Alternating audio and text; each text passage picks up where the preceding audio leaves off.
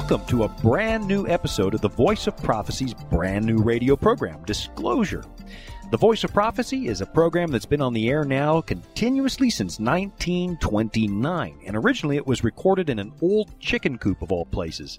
This show first went on the air on KNX Radio in Los Angeles as the Tabernacle of the Air, and the rest is all history. My name is Shawn Boonstra. I'll be your host for the next, however many minutes we'll be together. And today I'm broadcasting from our brand new little studio in beautiful downtown Loveland, Colorado. After 85 years in California, the Voice of Prophecy has just picked up and moved to the lovely state of Colorado, which also happens to be the place where HMS Richards, the founder of the Voice of Prophecy, actually spent his childhood. In fact, when I walked to work in the morning, I passed the very spot where HMS Richards was baptized as a boy. And I know that he started his preaching ministry right here in the surrounding hills, the foothills, the eastern foothills of the Rocky Mountains. Now, today in studio, I'm joined by the very lovely, very talented Jean Boonstra, a woman who also happens to be my wife of many decades. And, well, it's only... Too many minis. All right. Yeah. There were really more than 2 decades. And actually, that's something else that I'm enjoying about this new broadcast. You and I get to work together. We get to sit in a room together. So not only do we have to share the house together, you have to put up with me at work and in the studio as well. It is a burden I am willing to bear. And that's kind, right? But there is one rule. Mm-hmm. Whenever we're on the air, you have to say I'm right. Oh, okay. Yeah, I'm right about that, too. All right, also in studio with me today is Pastor Chris Holland, the speaker for a very special ministry, one that's close to my heart. It's It Is Written Canada. And I guess, Chris, the reason I love your ministry is because once upon a time, way back in the olden days, I actually worked at It Is Written Canada, so I'm fond of it, and I'm fond of you, and I'm glad you're here with us in studio. You know, I'm glad to be here, and Shawn, we enjoy finding things in the office, pictures of you and Jean when you were leading that ministry when you were 12 and 13 years old, and sending those pictures out to you. We have quite a bit of fun with that. There are still pictures of me in the drawers up there? There are. There's pictures in the drawers, and I'm waiting. We're about to do a construction project, and we're going to break down some walls, and so I'm anxious to see what's in the walls. You'll find my unpaid parking tickets in there. I just kind of shoved them in the wall. Oh, that's wonderful. That was a special time for us, though, living up there and working for It Is Written Canada. So, yeah, it does feel like a lifetime ago almost. Yeah. How are you enjoying those Canadian winters, though, Chris? You know, I was telling some of the folks here at VOP when I arrived that you all actually have winter here. Yeah. You know, everybody thinks when you move to Canada that the entirety of Canada is the Arctic. That's right. In reality, where we live, just out and where our ministry is located right outside of Toronto, we get very little snow, actually, you know, an average winter. And so it was nice to come down here to Loveland and see some real snow and some real winter. So, yeah, as we're sitting in here, there happened to be a freak snowstorm outside. And in Colorado, you can get a winter storm 12 months of the year, it turns out. You could get 2 feet of snow in July and have 80 degrees in January. So.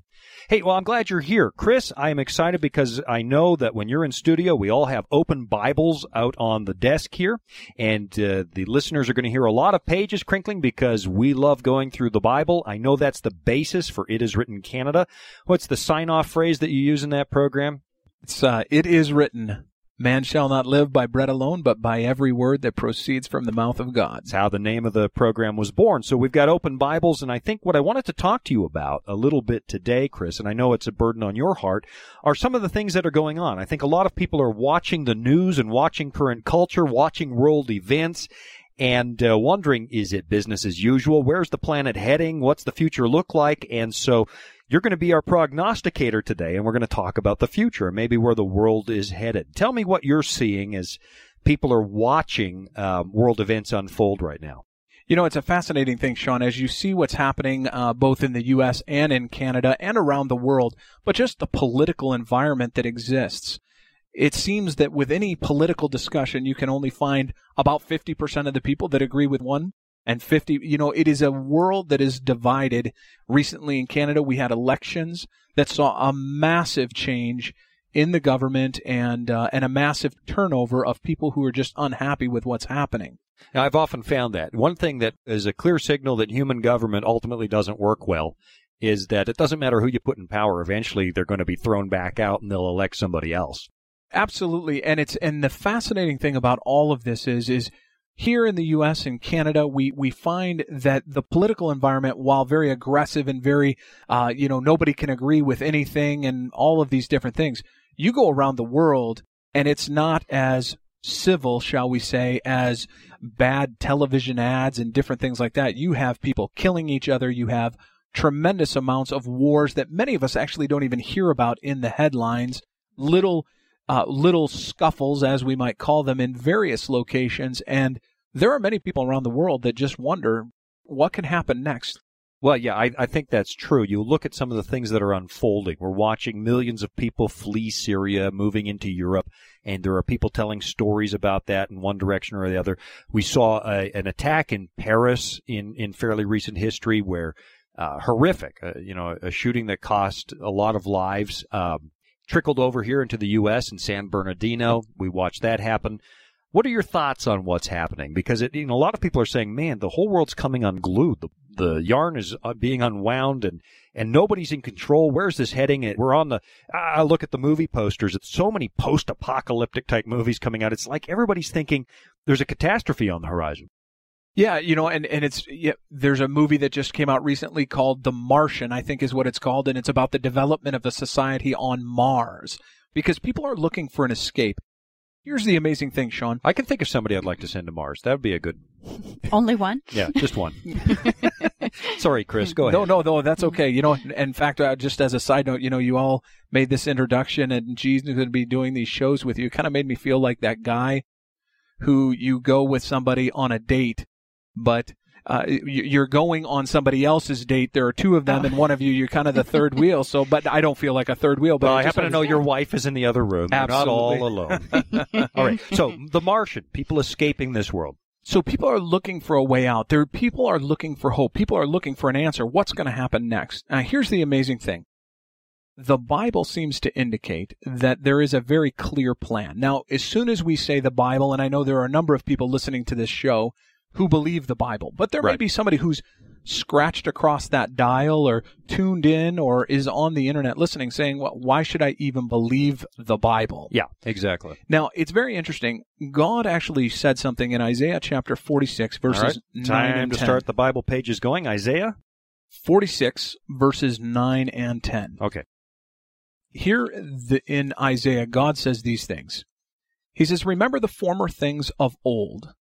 For I am God and there is no other. I am God and there is none like me. It is the boldest statement in the entirety of the Bible because God says in the context of a society where there were multiple empires, multiple people groups worshiping all kinds of things, God declares, I'm the one and the only one.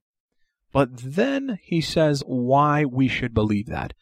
Declaring the end from the beginning and from ancient times things that are not yet done, which we might term as prophecy. Right. Mm-hmm. God is able to declare what's going to happen before it happens, that when it's fulfilled, we can look at it and say, God can be trusted, and the Bible, His Word, can be trusted. Well, I'm reminded of a statement Jesus made. I'm hoping it's in John's Gospel. Sometimes I'm a little like the Apostle Paul saying, somewhere it is written. I notice he writes that in his letters. But Jesus once said, I tell you these things now, so that when it comes to pass, you'll know that I am He. Yes. And so many people look at prophecy as a crystal ball, but really God says, watch, I'm going to tell you what's coming, and when it happens, you'll know that I am God. Absolutely. And so for the listener who has just kind of come upon this show saying, I'm not even sure I want to listen to this, I would encourage you because we're about to unfold, and I'll just tell you from my own personal journey, we're about to unfold a prophecy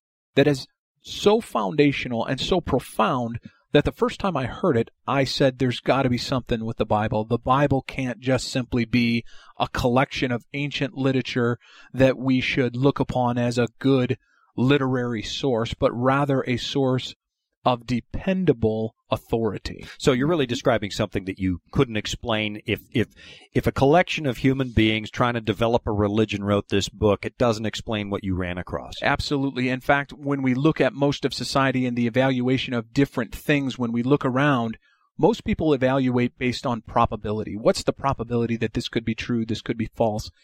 When we look at some of the things we look at today, the probability of this being simply accidental is so minute that to not believe that it is what it says it is would actually be very foolish not to believe it. So really we're testing God's claim. I am God, there is no other. I am God, there is none like me, declaring the end from the beginning.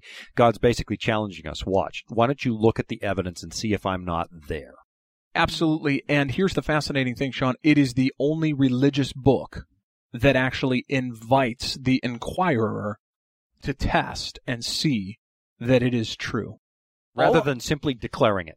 Pay attention. Dictating it. Yep. Yeah. Yeah. Mm-hmm. Yeah. Instead of just dictating or declaring it, God is saying, okay, I'm God, but I want you to come and test me and see that this is true. And so here I'm gonna suggest we would go to the book of Daniel. Okay. And I'm gonna turn over there. We're a couple of minutes from a break, but let's get started. Book of Daniel. And as we go to the book of Daniel, probably just to get a little bit of history and a little understanding and context as we go there to chapter 2, it would be, I think, good to understand who is Daniel, what's happening in Daniel's time. That'll lead us right into this prophecy. All right, let's set the table, and then we'll have a quick break and come back. But go ahead, let's get started. So, Book of Daniel, Middle East, in what would be modern-day Iraq and Iran. You have Nebuchadnezzar, who at the time is not a king. He is the general of an emerging army, the Babylonian Empire. Okay. Headed to Jerusalem, 605 BC. He has just had a major conquest at the Battle of Carchemish, where Nebuchadnezzar has totally decimated the Egyptians. Now he comes into Jerusalem, the prize, and there in Jerusalem he takes all of the artifacts, all of the different things in the sanctuary, and then he takes the cream of the crop of the people of Jerusalem, and amongst those is this young man Daniel. Now, there's something fascinating about this, is that the people in Jerusalem were not caught entirely by surprise. No. Because God had already sent prophetic word to Israel saying, there's a lion coming from the north.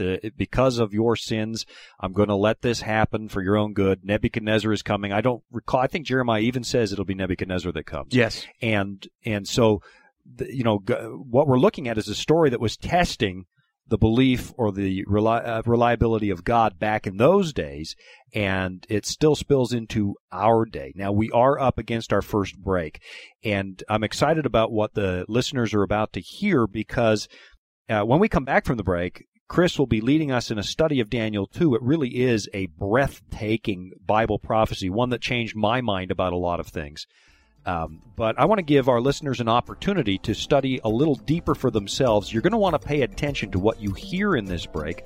This is an offer from the Voice of Prophecy you really don't want to miss. It's one of our Bible school opportunities that doesn't cost you anything other than to respond to us and let us know you'd like to take part. So we're going to take a few minutes off. I want you to listen to this, and we'll be right back with Chris Holland and a study of Daniel 2, which will enable you and I together to test whether or not the claims that God makes in this book are entirely true. We'll be right back after this.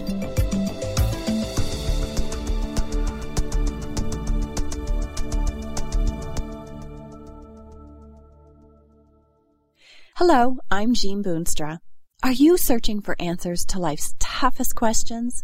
Like, where is God when we suffer? Can I find real happiness? Or is there any hope for our chaotic world? Are you searching for answers to these and other of life's most challenging questions? Well, the Discover Bible Guides will help you find the answers that you're looking for. Visit us at BibleStudies.com or give us a call at 888-456-7933 for your free Discover Bible Guides. Study online on our secure website or have the free guides mailed right to your home. There is never a cost or obligation. The Discover Bible Guides are our free gift to you. Find answers in guides like Does My Life Really Matter to God? And A Second Chance at Life. You'll find answers to the things that matter the most to you in each of the 26 Discover Bible Guides. Visit BibleStudies.com and begin your journey today to discover answers to life's deepest questions.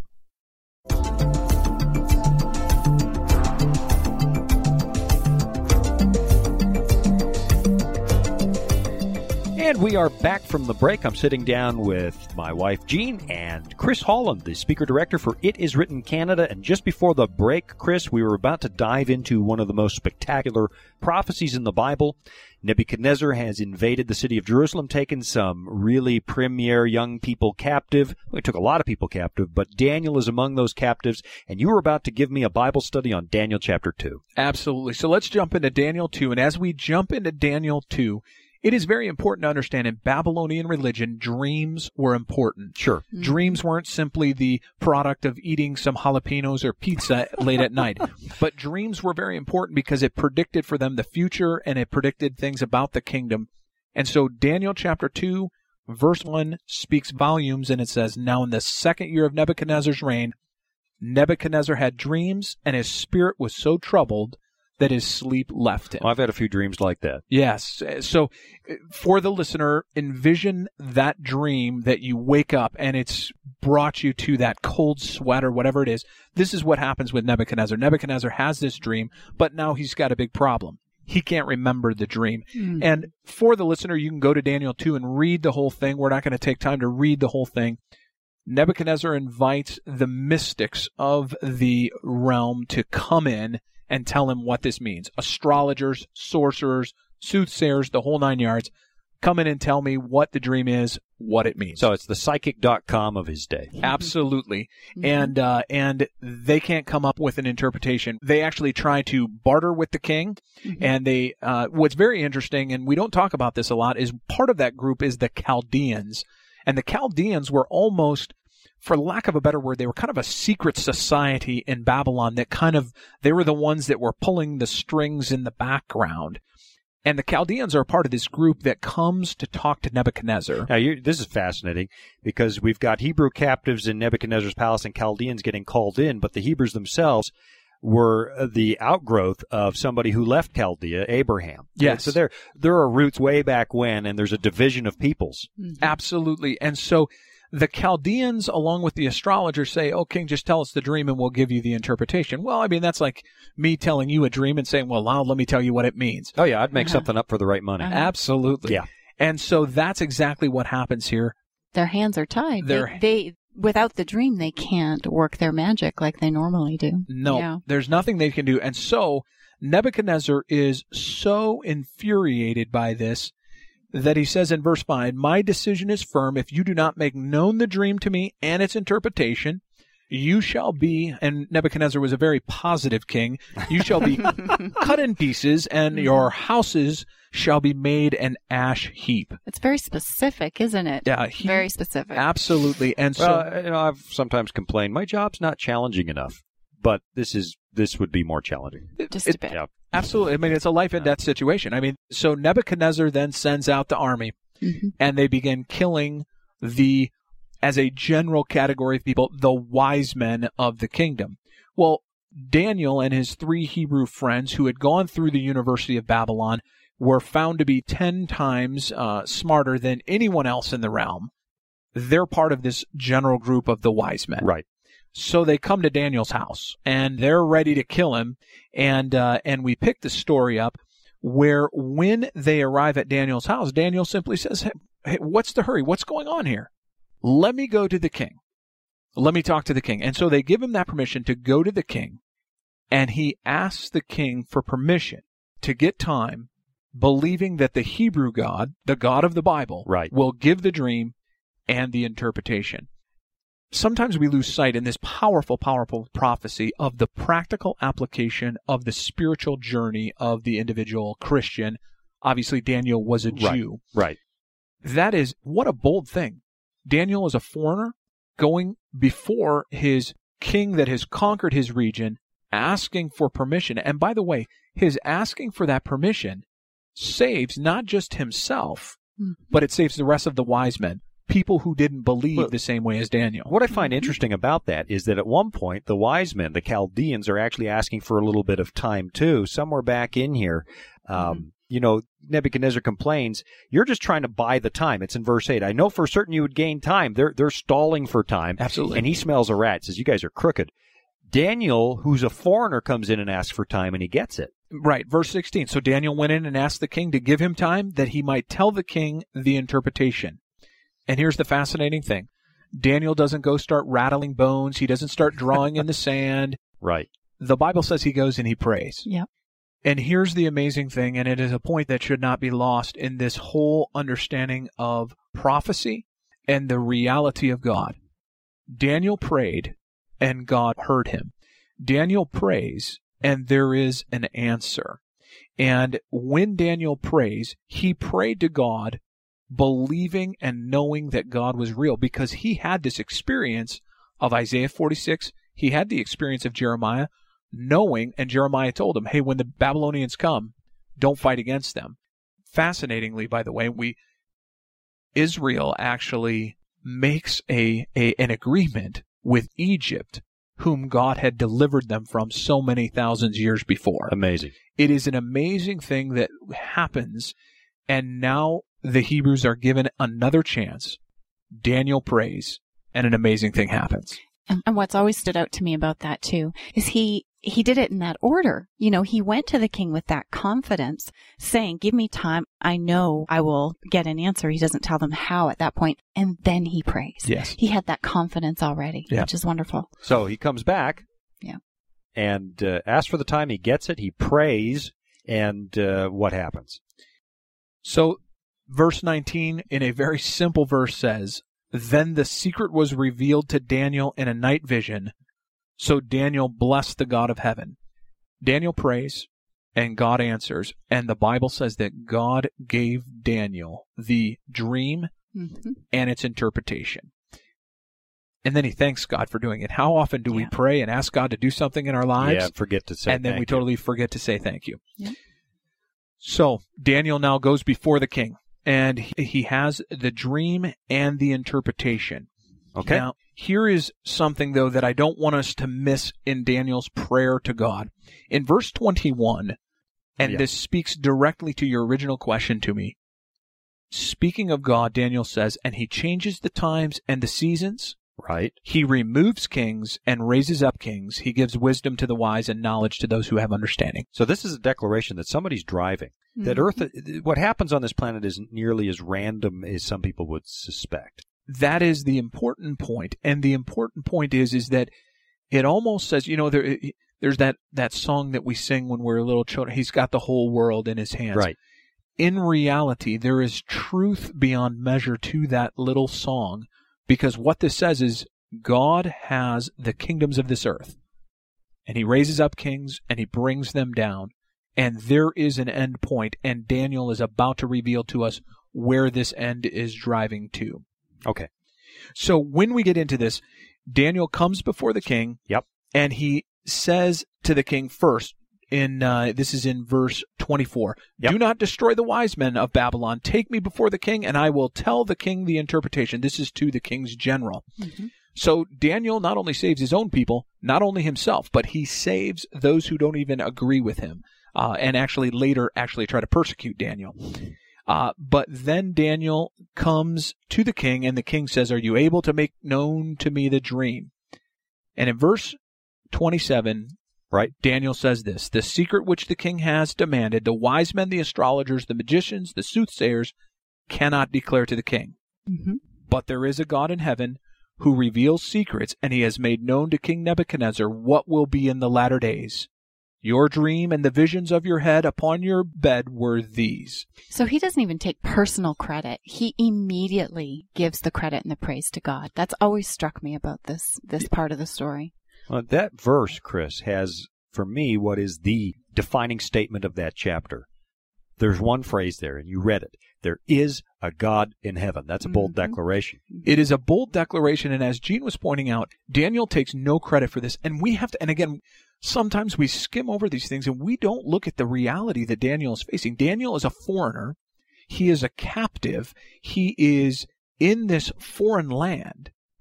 And what do we do? What do we most often do when we're placed in political situations? We want to gain the most. That's right. True. And so Daniel could have taken all the credit.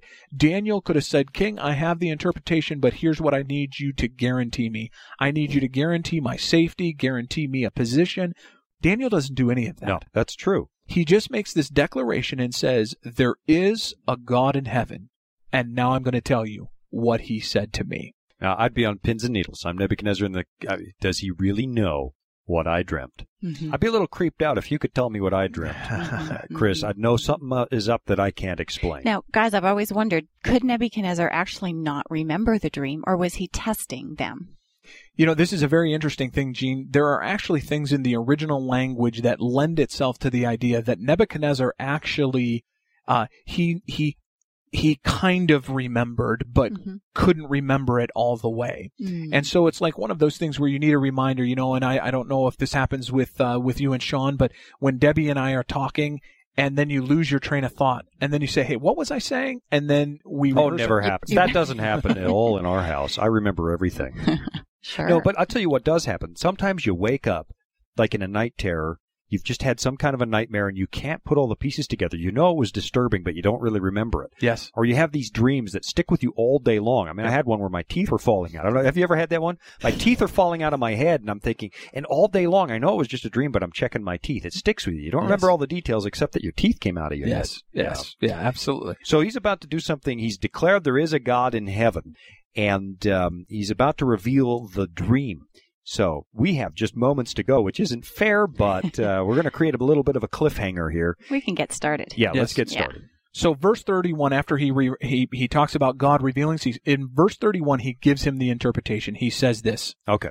You, O king, were watching, and behold, a great image. A statue. A great image whose splendor was excellent, and its form was awesome. And I can only imagine Nebuchadnezzar sitting on the edge of his seat saying, I remember.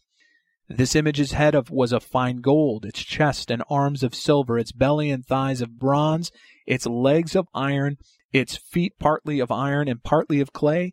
You watched while a stone was cut without hands, which struck the image on its feet of iron and clay and broke them into pieces. Then the iron, the clay, the bronze, the silver, and the gold were crushed together and became like chaff from the summer threshing floors. Wind carried them away so that no trace of them was found. The stone that struck the image became a great mountain and filled the whole earth. All right. Here's what I'm going to do to our listening audience. It's not right. Daniel has spoken the dream. We don't know if he's right quite yet at this point in the story, but this is a passage that would change your life if you really pay attention to it. But unfortunately, here's what's about to happen. In many markets, we're about to go off the air. That means you won't hear the end of this story, even though it could change your life, unless you go to VOP.com and look for the broadcast with Pastor Chris Holland. That's VOP.com. In some markets, we may continue right after the break, but if we're in one of those markets that's about to sign off, I'll wish you well. But come and see us at VOP.com, because you do not want to miss the rest of this story, Daniel chapter 2, and how it impacts your life.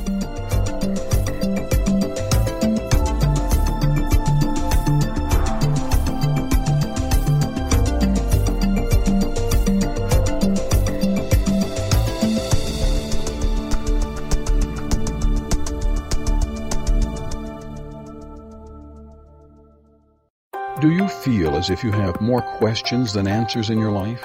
Are you searching for answers to some of life's biggest questions? The Discover Bible Guides can help you find the answers you're looking for. Visit us at BibleStudies.com or call us at 888-456-7933 for your free Discover Bible Guides, and begin your journey today to discover answers to life's deepest questions.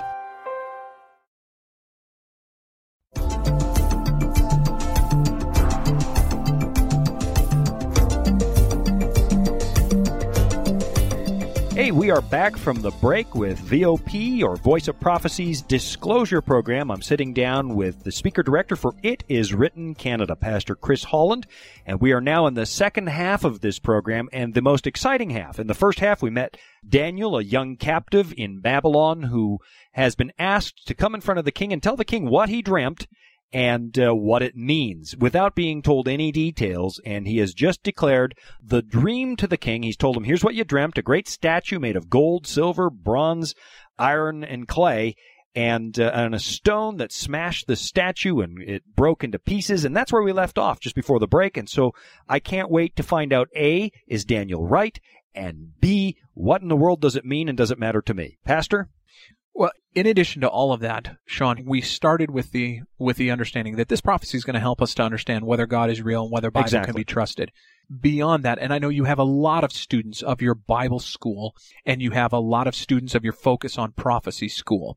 Here's the phenomenal thing. Daniel 2 provides the foundation for the entirety of the book of Daniel. Absolutely. With Daniel 2, you'll understand Daniel 7, Daniel 8 and 9, Daniel 11 and 12. Correct. Beyond that, if you want to study the book of Revelation, you need to understand Daniel 2. This is the groundwork for Revelation. Many people open a Bible, want to understand Revelation, and miss that point. That Daniel's the foundation for that, and you can't understand it unless you get into Daniel. Yes. You and I both do prophecy series around the world.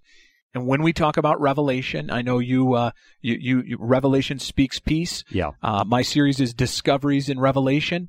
But in order to get to the Revelation part, you have to understand Daniel. You have to understand Daniel. All right. Well, help us build that foundation. So in verse 36, Daniel makes this declaration. This is the dream. Now we will tell you the interpretation of it before the king. And here it is in verse 37. He begins to unfold the interpretation. You, O king, speaking to Nebuchadnezzar, are king of kings, for the God of heaven has given you a kingdom, power, strength, and glory. Goes on and on with this. And then he says in just before verse 39, you are this head of gold. So the statue had a golden head, and he just told the king, that's you. The head of gold is the kingdom of Babylon. Right. Now here is the amazing thing about that. He builds Nebuchadnezzar up. You are king of kings and all of these things. And the fascinating thing about this, and again, understanding the world context, Babylon, just previous to this, was a non-player in the world empire. Sure. The Assyrians were the dominant empire. The Egyptians were strengthening in the south. And then you had this little group of Babylonians that were picking off cities here and there, but were nothing to be, you know, they were nothing to be really amounted to. And then all of a sudden, Babylon comes on the scene. They wipe out the Assyrians, who were considered at the time to be one of the most vicious empires that ever existed. They were cruel. They were vicious. And as a matter of fact, under Nebuchadnezzar's father, if I remember correctly, the city of Babylon was just picked over all the time. And Nebuchadnezzar actually had to rebuild significant chunks of the city because of the Assyrian attacks. They were the underdogs. And what a fitting symbol that being a head of gold is. When you go to ancient Babylon, the temple of Marduk was comprised of thousands of pounds of gold there in the temple. Wow. And so you have gold all over the city. It is just an impressive description of Nebuchadnezzar being the fulfillment of the first part of this statue. And we'll notice as we look at the statue, and just to help people remember, the statue has a head of gold, chest and arms of silver, midsection of bronze or brass, legs of iron, feet of iron and clay. Right. What is very interesting is as we go through this, what we will see is diminishing value, but increasing strength. Right. Iron is harder than gold, but less valuable. Yes. Okay. And then Daniel does something that is so implausible that after he says to the king, you are this head of gold, he says, but after you shall rise another kingdom inferior to yours. That couldn't have been easy to say. No, but thankfully he added that inferior to yours. I think that probably gave him the strength to make that statement. Yes. Yes. But in history, as we look at history, the Babylonians did not last forever. No, right. The Babylonians fall, and the Babylonians are conquered by what we would call the Medo-Persian Empire. That comes later in the book of Daniel. Daniel chapter 8 specifically names them as the Medo-Persian Empire. Now, here's the fascinating thing. In Daniel 8, Daniel identifies this empire as the Medo-Persians. He calls them out by name. Here's the fascinating thing. If you look at most history textbooks today, you won't find the phrase Medo-Persian. You'll simply find the phrase Persian Empire. Right. Well, why was that? Well, when the empire originally got together, the Medes were actually stronger than the Persians. Right. But then the Persians emerge, so much so that modern history books today just simply call them Persian. The Persian Empire. Okay. The Medo-Persians conquer Babylon in a most unusual way, and we could spend a lot of time on this, but we don't have tons of time. Isaiah 45 predicts by name the general, Cyrus, who would come into into Babylon. And predicts him more than a century before he's born by name. More than a century before he's born by name, and actually predicts the manner in which he will get into Babylon. You have to remember, Babylon was considered an impregnable city. Most modern estimates place that Babylon had enough supplies within the city that the people of the city would never have to leave for 20 to 25 years and be able to survive and flourish. And the beauty of it was the Euphrates River ran right through the center of the city. So you had an endless supply of water. Never run out of water. But then Cyrus comes along with the Persians, the Medo-Persian Empire. Cyrus comes along. Cyrus has a favorite horse that is killed in battle, and it really makes him mad. And so he makes it, and he purposes in his heart that he is going to take this city. And so he begins to build canals all along the Euphrates River. And as he builds these canals, it lowers the level of the Euphrates River. So he diverts the water away from the city. And now his soldiers begin walking up the riverbed. That night, whoever in Babylon was in charge of lowering the gate into the waters of the Euphrates River did not lower the gate. Well, if you read Daniel 5, they're all drunk that night. They're having a party. They're partying, Because the fascinating thing, Daniel 5 tells us the whole story. They're having a party while Belteshazzar, who is the co-regent, his dad is out fighting the Medo-Persians, and they all have a party. Right. And the Medo-Persians walk in without a problem, conquer Babylon, and so this inferior kingdom of silver takes over the world empire scene. Now, so they rise to dominance. The Persian Empire is a big deal for the next, roughly 200 years. But I know for a fact, just because, I checked the morning news, we aren't living under Persian domination today. No. And in fact, Daniel then says, then another third kingdom of bronze, which shall rule over all the earth. Fascinating thing. And again, all we have to do, and here's the amazing thing, we're looking at this. By the way, Daniel chapter 8, names by name the Medo-Persian, names by name then the next kingdom, which is the Greek, the kingdom of Greece, led by Alexander the Great. And again, we read our history books and we see the Medo-Persians are, during their entire reign, going off into Macedonia, picking off little cities, raping their women, pillaging these places. And there in Macedonia is a man by the name of Philip of Macedon, who has a little boy named Alex. And Alex is watching this happening during his entire life. Well, little Alex grows up to be Alexander the Great. Wow. And Alexander the Great goes into Persia and absolutely decimates the Persian Empire. Now, again, I just want to underline that Daniel is calling all of these shots because of Nebuchadnezzar's dream centuries in advance. Mm-hmm. Centuries in advance. I mean, we're talking, and we could spend time. We're not going to do it today, but if we go to Daniel chapter 7, mm-hmm. Daniel chapter 8, Daniel chapter 9, we get more and more detail. Here's the amazing thing.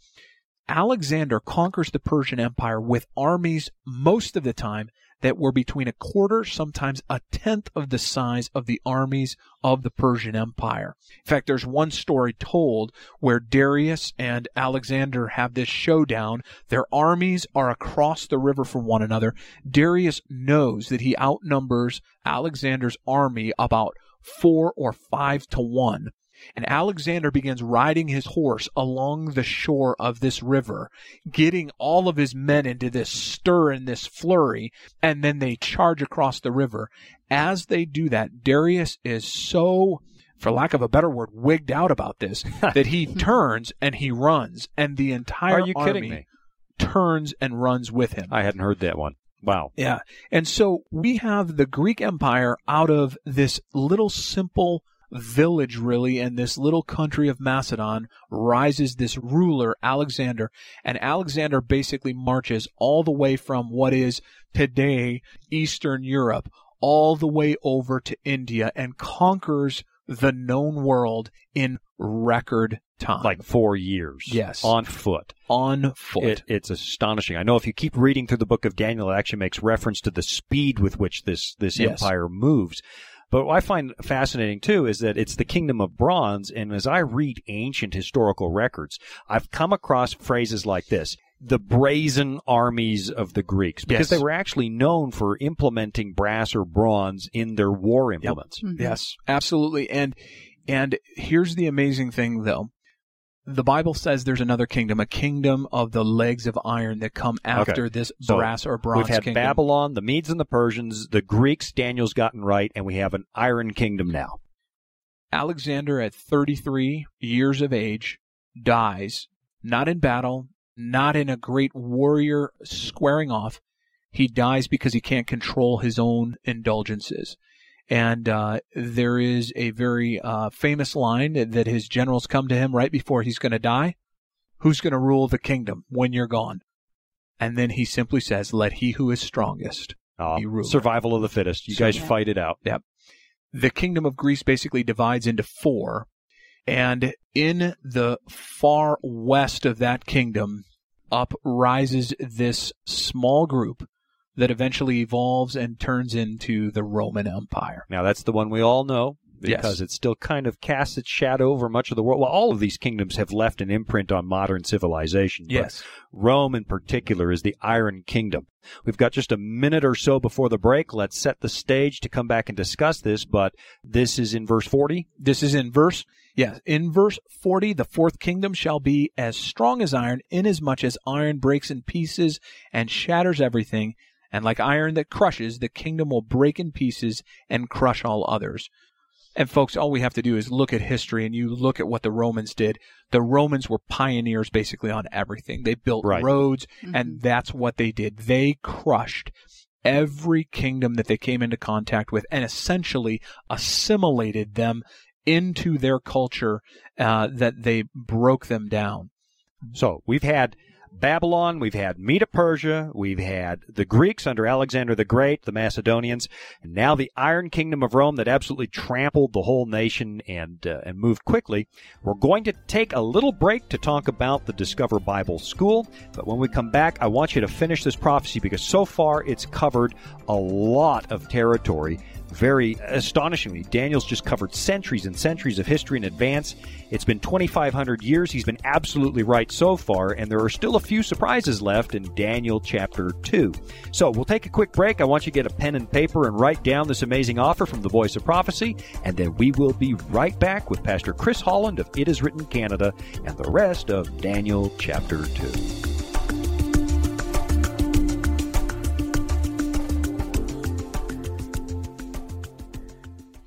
Hello, I'm Jean Boonstra. Are you searching for answers to life's toughest questions? Answers to help you make sense of the chaos in today's world, and answers to help you make sense of the things that are happening right now in your own life. Well, maybe you're wondering, can God really forgive me? Guilt and shame can be terrible burdens to carry and can leave us wondering if God really can love us and accept us. Are you wondering if there really is a chance for true happiness in this life? Is there a secret to living a happy, contented life in a world of uncertainty? Well, if you're searching for answers to these and other of life's most challenging questions, we are here to help. The Discover Bible Guides will help you find the answers that you're looking for. Visit us at BibleStudies.com or give us a call at our toll-free number, 888-456-7933, for your free Discover Bible Guides. Study online at our website, BibleStudies.com, or have the free guides mailed right to your home. There's never a cost or obligation. The Discover Bible Guides are our free gift to you. At BibleStudies.com, you'll find answers and guides like Bridge to a Satisfying Life and The Secret of Happiness. Answers to the things that matter most to you in each of the 26 Discover Bible Guides as the major themes of the Bible come to life. Now, while you're online, be sure to visit us at VOP.com. At VOP.com, you'll find audio archives of this program, the latest ministry news, and resources to help you dig deeply into God's Word. And did you know that you can listen to this program from your smartphone or tablet? Just search for Voice of Prophecy in your favorite app store. Give us a call at 888-456-7933 or visit us online to begin your journey to discover answers to life's deepest questions, and log on today at BibleStudies.com.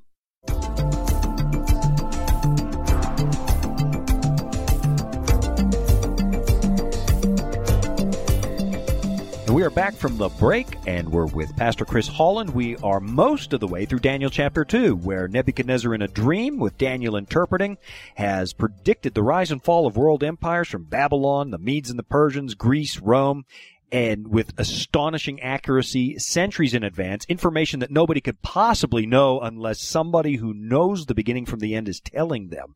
And we left off with the legs of iron in the statue, Pastor Holland, and that was Rome, which trampled all over the world exactly the way the prophecy predicted. And that is not the end of the story, though. It's not the end of the story. And what is very critical now as we bring to this is we have clean breaks with every one of the kingdoms. Babylon is gold. Clean break, Medo-Persia silver. Clean break, Bronze Kingdom of Greece. Clean break, Rome, legs of iron. And here's the fascinating thing. Daniel continues the interpretation in Daniel 2:41, and he says, "Whereas you saw the feet and toes partly of potter's clay and partly of iron, the kingdom shall be divided.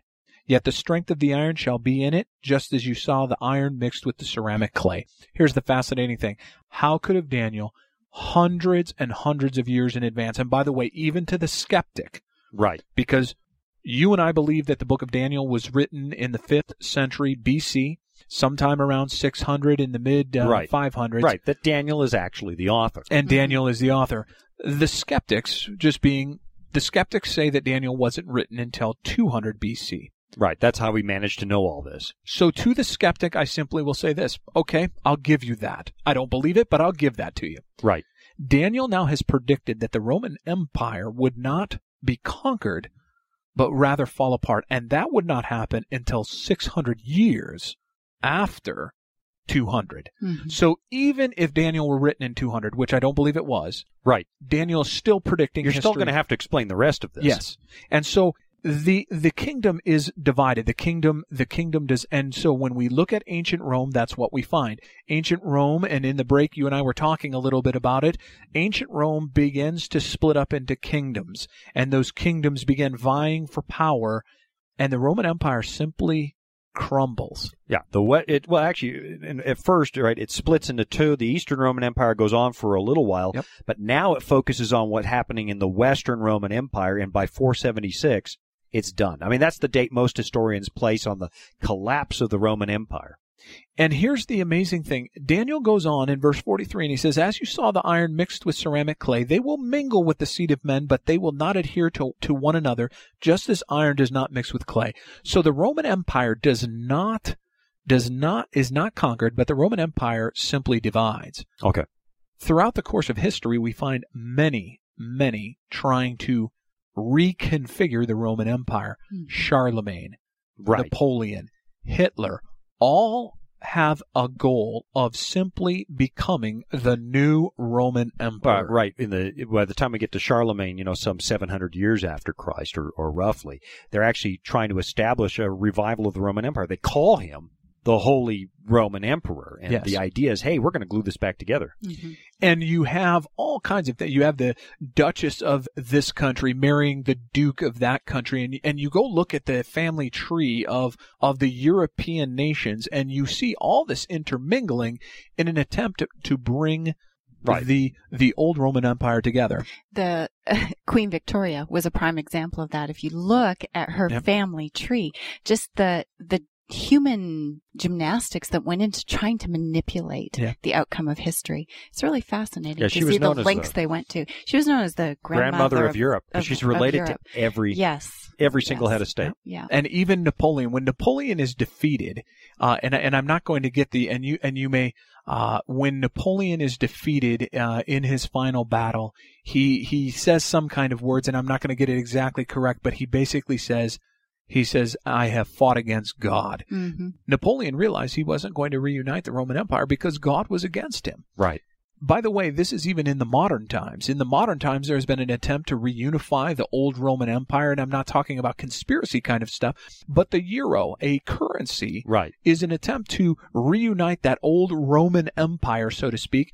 But even the euro, even that has gone badly, right? Greece ends up in bankruptcy. Some nations won't join. Yep. Other nations join that the EU doesn't want in anymore because they're not fiscally responsible. But even let's say, you know, Chris, that really did have a good common currency. That's still not political union. No, there's not political union, and you still have all the nations of Europe. And so Daniel lays out and says, the Roman Empire won't be conquered. The Roman Empire will simply divide. And that's what happens. And history has maintained that division. To this day. They will not adhere to one another is the prediction 2,500 years ago. Yes. And for 2,500 years, or let's say since the collapse of the Roman Empire, more than 1,500 years ago, there's been 1,500 years of attempts to reunite these pieces, and it has never, ever succeeded because this line says it's not going to happen. And here's the thing. Even just with that, we could walk away from this prophecy saying, praise the Lord. I have confidence in the Bible. But Daniel doesn't end there. The dream didn't end there. Right. There is one more piece. There is one more piece, and it's a critical piece. Okay, let's go. In verse 44, it says, and in the days of these kings, the God of heaven will set up a kingdom which shall never be destroyed. And the kingdom shall not be left to other people. It shall break in pieces and consume all these kingdoms, and it shall stand forever. Inasmuch as you saw the stone was cut out of the mountain without hands, and it broke in pieces the iron, the bronze, the clay, the silver, the gold, the great God has made known to the king what will come to pass after this. The dream is certain, and the interpretation is true. There's something that comes that demolishes everything we've seen so far. Yeah. And here's the amazing thing about that. It is the very next thing after the division of the Roman Empire. Okay, now that gives me pause for thought, because we are actually living still in that moment of the divided Roman Empire. Those barbarian tribes grow into the nations of Western Europe. They're still here. The days of these kings includes this moment right now. Yes. And, you know, it's interesting. The statue, this is now the feet of the statue. And what this is telling us, and for those that don't like toes, I apologize for the analogy, but what this is telling us is that we are actually living in the very toenails of history coming to an end, where God is going to set up a kingdom. What's God's kingdom that's coming? What's God's kingdom going to look like? Well, we have this thing, it's a stone cut without hands. Now, that's very important, because it is a reference to there is no human manufacturing to what is about to happen. Mm-hmm. It is a God thing, completely a God thing, completely God's kingdom. It's not going to be done through some kind of political finagling. It's going to be God intervening into human history to stop, for lack of a better word. We began the program by talking about all the nonsense happening. Right. He's going to bring it to an end. And he's going to bring it to an end with the hurling of this stone cut without hands. Now, the question then is very clear. What's the stone? Mm-hmm. Because this is the only part of Daniel 2 that has not yet happened. I mean, everything else is now complete. Yes. We have seen the entire chapter actually happen over the last 2,500 years, and we've got the stone yet. And so what is the stone? Well, it is very clear when we turn to the New Testament. When we turn to the New Testament, we have passage after passage that refers to Jesus as the stone. Right. He is the rock of ages. And let's just go to, now this is not going to mention Jesus as a stone, but it's the foundation piece of the book of Revelation. Revelation chapter 1 and verse 3 tells us what this event is with the hurling of the stone. It's not verse 3. It is... Oh, I just lost my place here. I'm glad I'm not the only one. Yes, I'm looking for the passage that talks about when Jesus comes and all eyes will see him. It's 1:7. Verse 7, thank you. Behold, he is coming with clouds, and every eye will see him, even they who pierced him, and all the tribes of the earth will mourn because of him. Those are the medals of the statue, all the tribes of the earth. All these kingdoms see him coming, and they know it's the end. It is the end. It brings to an end, and here is the hope that each of us has. Those that are listening today, it is the hope that we have in that all this political division, what political system is best, where can I move, where do I take refuge? God says very simply, you can take refuge with me, because my kingdom is coming, and my kingdom will last forever. Let's let this sink in for a moment. The tribes of the earth mourn, it's over. And it says in Daniel 2 that God establishes a kingdom with that stone. The verse that's coming to my mind is in Matthew chapter 25 and verse 31. If you really want to place a time when this happens, it says in Matthew 25:31, when the Son of Man comes in his glory, that's Jesus, coming in his glory, and all the holy angels with him, then he will sit on the throne of his glory. Jesus is enthroned at the second coming. This is really what we're looking at, is the history from Daniel's day to the second coming of Christ. Mm-hmm. Absolutely. Mm-hmm. And the second coming of Christ is an event that ushers in a time of perfect, harmonious peace. One of my favorite authors closes a book off by and uses this line, and there will beat one pulse of harmony throughout the universe. Mm. It is a beautiful thing, because you think about the world in which we live and the word harmony, there's nothing harmonious about the times in which we live now. We have ISIS. We have political wrangling and political disruption. We have wars, and we have invasions. And some of the people listening today are probably wondering how they're going to eat their breakfast or their supper. They don't know where their next thing is going to come from. And here Jesus comes in and says, you can take refuge in the reality that I'm coming again. And when I come again, I'm putting all of this to an end. Mm-hmm. And my kingdom will last forever. And it's only then that we will have that stability, that permanence, that peace that we desire now, because we know it's attainable, but not until that time. This is good news in a way, because if I'm looking at this parade of kingdoms, every one of them came with problems. Every one of them left victims in their wake. Every one of them is a human experiment in government. And God is essentially saying, I'll let you have what you want. I'll let these kingdoms rise and fall, and by the time Jesus comes, I'm convinced most of the world is like fed up with human government. I think that's where we are right now. Yes. Mm-hmm. When's the stock market going to collapse next? Who's going to invade next? Who's going to fly the next airplane into a tower? What's the next disease that's going to show up on the horizon? There's so much uncertainty that it seems like we're getting to this finish line where God says, now you've tried everything in your rebellion against me. You've tried absolutely everything. And now I'm bringing in my kingdom. Yeah, let me take over. Yeah. You know, as we were flying here, Shawn, we flew through Newark, New Jersey, and actually were able to look at the Freedom Tower built in the place of the Twin Towers. Right. And I don't want to be critical of those who built the Freedom Tower, but here's the reality, Shawn. We can do all we want to try to escape the reality of the world that we live in, but here is the prime point of everything we've studied. Only Jesus can bring this to an end. Absolutely. And it's coming, and we're in the toenails of the image.